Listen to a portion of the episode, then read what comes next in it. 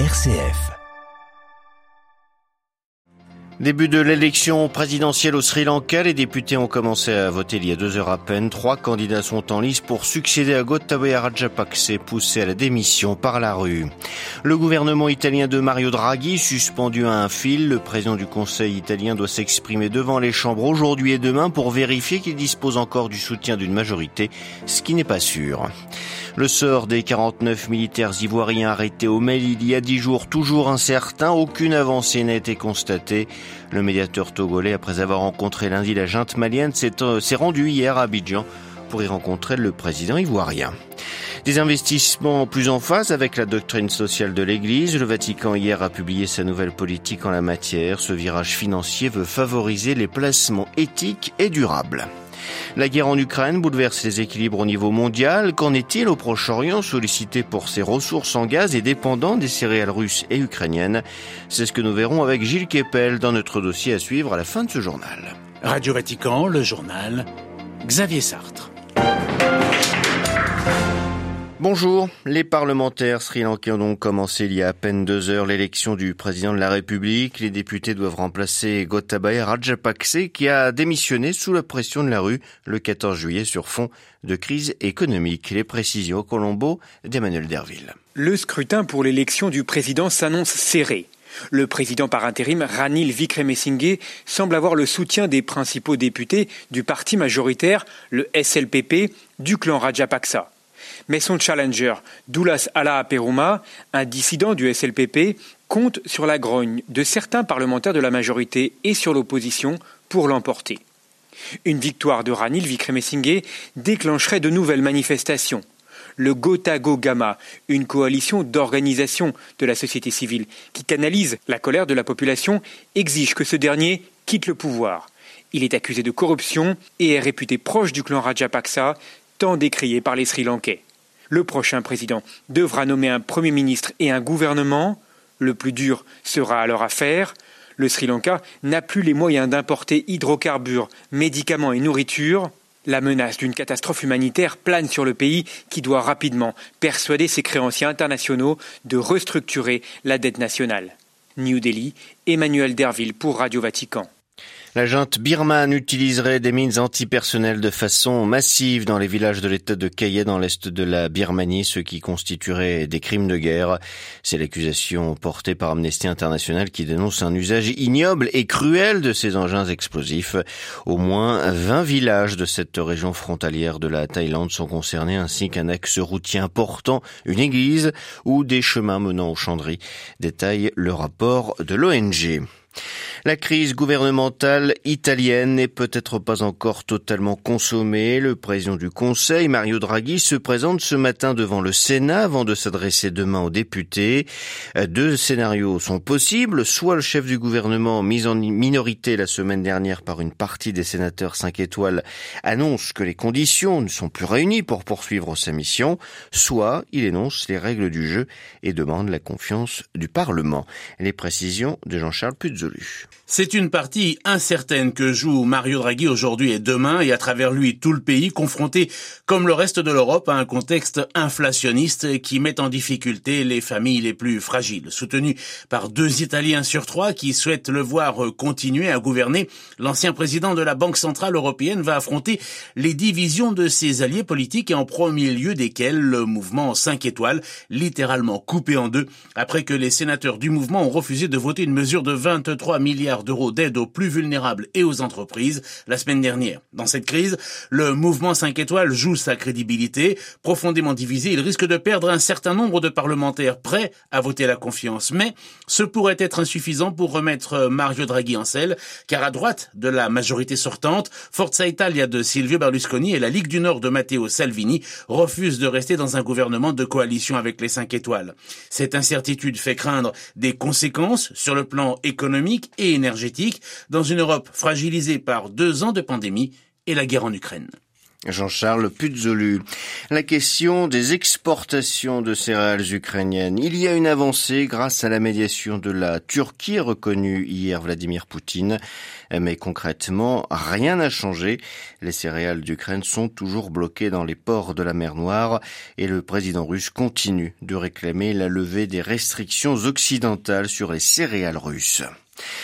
La banlieue nord d'Athènes sous la menace des incendies. Dès le lever du jour ce matin, des Canadaires ont repris leur rotation pour éteindre le feu qui s'étend au pied du mont Panteli. 485 pompiers sont mobilisés pour contrer les flammes qui menace directement plusieurs dizaines de milliers d'habitants de la métropole grecque. En France, les deux incendies qui ravagent depuis plusieurs jours la forêt des Landes en Gironde, dans le sud-ouest du pays, ne sont pas encore maîtrisés en tout. Près de 20 000 hectares de bois sont déjà partis en fumée. Le sinistre est tel que les fumées sont remontées hier jusqu'à Paris après de 600 kilomètres. Les 49 militaires ivoiriens toujours détenus au Mali. Le Togo tente une médiation entre Abidjan et Bamako afin de trouver une solution rapide aux différends qui les opposent.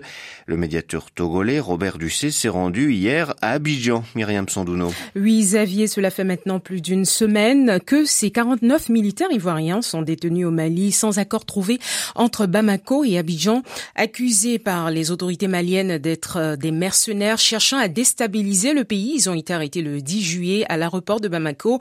Le Togo, dans sa médiation, tente de trouver une solution. Hier, le président ivoirien Alassane Ouattara a rencontré le médiateur Robert Ducé, le ministre togolais des Affaires étrangères. Alassane Ouattara s'est dit ouvert au dialogue et disposé à œuvrer un dénouement heureux de la situation, selon une communication de la présidence ivoirienne. Même son de cloche du côté du Mali qui avait reçu le médiateur la veille. Le, la Côte d'Ivoire avait demandé mardi dernier la libération sans délai de ces 49 militaires arrêtés et selon Abidjan, la présence de ces soldats dans le cadre d'opérations de soutien logistique à la mission des Nations Unies au Mali était bien connue des autorités maliennes. Myriam Sandouno. La colère des Aoussa au Soudan hier, des milliers de membres de cette ethnie ont défilé dans les rues de Khartoum, la capitale, en criant vengeance où les Aoussa aussi sont des citoyens. Ils dénoncent c'est les violences de la semaine dernière qui ont fait 79 morts parmi eux ainsi que près de 200 blessés et poussé 17 000 personnes à fuir les affrontements. Ces combats sont provoqués essentiellement par la question de l'accès à la terre et à l'eau. Le Vatican s'engage à assainir ses investissements. Dans un document publié hier, le Saint-Siège dévoile sa nouvelle politique dans ce domaine qu'il souhaite plus éthique et plus durable. Un virage financier qui prendra effet le 1er septembre prochain et qui fait suite à la création d'un comité en juin dernier chargé de veiller aux investissements dans le milieu immobilier. Claire Riobé. La nouvelle politique d'investissement du Saint-Siège doit permettre d'instaurer davantage de contrôle financier et de limiter les placements à risque. Selon le document rendu public hier par le secrétariat pour l'économie, le Vatican interdit désormais tout investissement dans les secteurs liés à l'armement et la défense, la pornographie, les jeux d'argent ou encore ceux de la santé impliqués dans l'avortement ou le développement de cellules souches embryonnaires.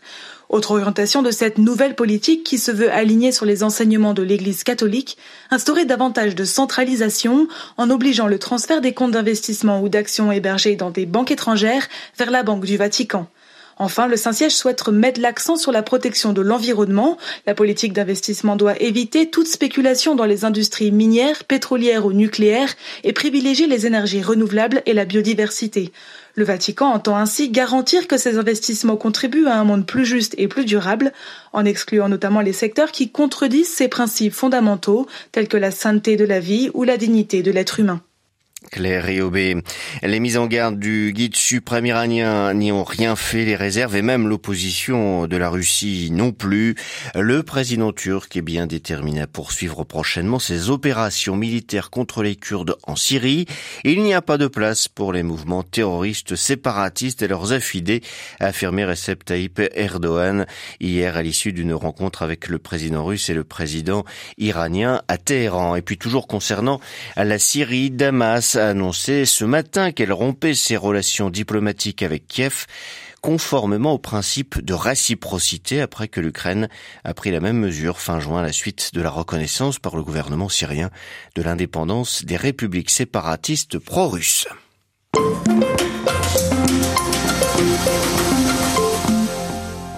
On reste au Proche-Orient pour notre dossier avec toujours en ligne de mire donc la guerre entre la Russie et l'Ukraine qui dure depuis maintenant cinq mois.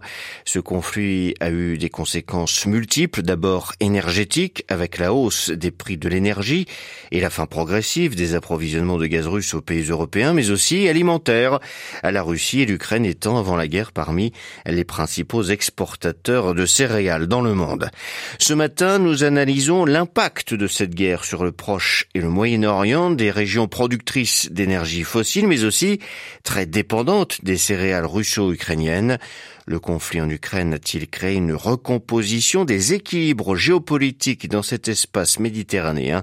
Éclairage du politologue Gilles Keppel, le directeur de la chaire Moyen-Orient Méditerranée à l'École normale supérieure de Paris. De manière immédiate, la guerre a eu euh, des effets macroéconomiques directs pour l'ensemble du monde, mais plus particulièrement euh, pour euh, la région Moyen-Orient-Méditerranée qui nous borde. Tout d'abord, l'augmentation considérable des prix de l'énergie et euh, la question euh, de la, fin des livraisons du gaz russe à l'Europe. Et euh, du coup, de manière temporaire, je crois, les producteurs de pétrole et de gaz de l'Algérie à l'Arabie saoudite à l'Irak sont plutôt tout sourire. L'autre aspect, c'est que même s'il y a un peu de blé ukrainien qui passe par le Danube désormais, néanmoins la masse des livraisons a été interrompue. On espère que tout n'est pas en train de pourrir. Et euh, donc des pays comme l'Égypte, 103 ou 104 millions d'habitants, l'Irak, euh, la Jordanie, le Liban, euh, la Syrie, la, Turquie dans une moindre mesure, la Libye, la Tunisie, l'Algérie, très gros importateurs de blé puisque les populations ont connu des croissances euh, non maîtrisées. Tout cela a eu pour, euh, pour conséquence qu'il y a aujourd'hui de très grandes inquiétudes sur l'alimentation. On craint pour l'automne des émeutes du pain, hein, comme il y en a eu souvent en Égypte et dans d'autres pays.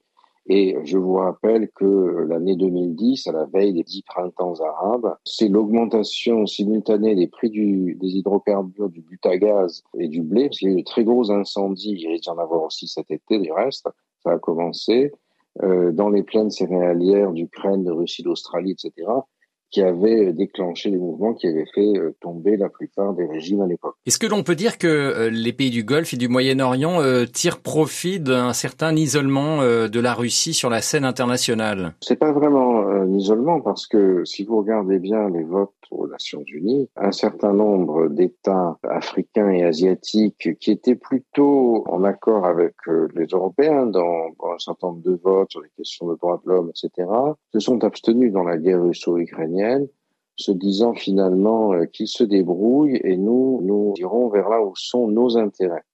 Hein, et ça, je l'ai senti euh, dans mes, les voyages récents que j'ai pu faire dans la région, euh, une, volonté de maintenir à distance Russie d'un côté et Ukraine et Europe derrière de l'autre, de façon à essayer de bénéficier du maximum de créneaux et par exemple à ne pas euh, s'empêcher d'acheter euh, du gaz ou du pétrole russe euh, si on peut avoir moins cher. Dans ce conflit russo-ukrainien, un pays semble tirer son épingle du jeu, c'est la Turquie. Est-ce que l'on peut dire que le président turc Recep Tayyip Erdogan est l'un des, des, grands gagnants de cette séquence géopolitique? Il est très pragmatique et versatile. Son objectif est d'être réélu. Donc vous avez vu par exemple quand il a été question d'élargir l'OTAN à la Suède et à la Finlande, il a fait une sorte de chantage en leur demandant d'interdire tous les partis kurdes réfugiés euh, dans ces deux pays qu'il soupçonnait d'être euh, pro-PKK, le parti travailleur du Kurdistan. Donc il fait une sorte de bras de fer, euh, comme il a fait avec les États-Unis en achetant des S-400, des missiles euh, sol-air euh, russes, tout en étant membre de l'OTAN. De même, ils vendent des drones aux Ukrainiens. Donc l'Ukraine est d'une certaine manière présente au Moyen-Orient. Interrogé par Olivier Bonnel, Gilles Kepel, directeur de la chaire Moyen-Orient Méditerranée à l'École normale supérieure de Paris, était ce matin l'invité de Radio Vatican.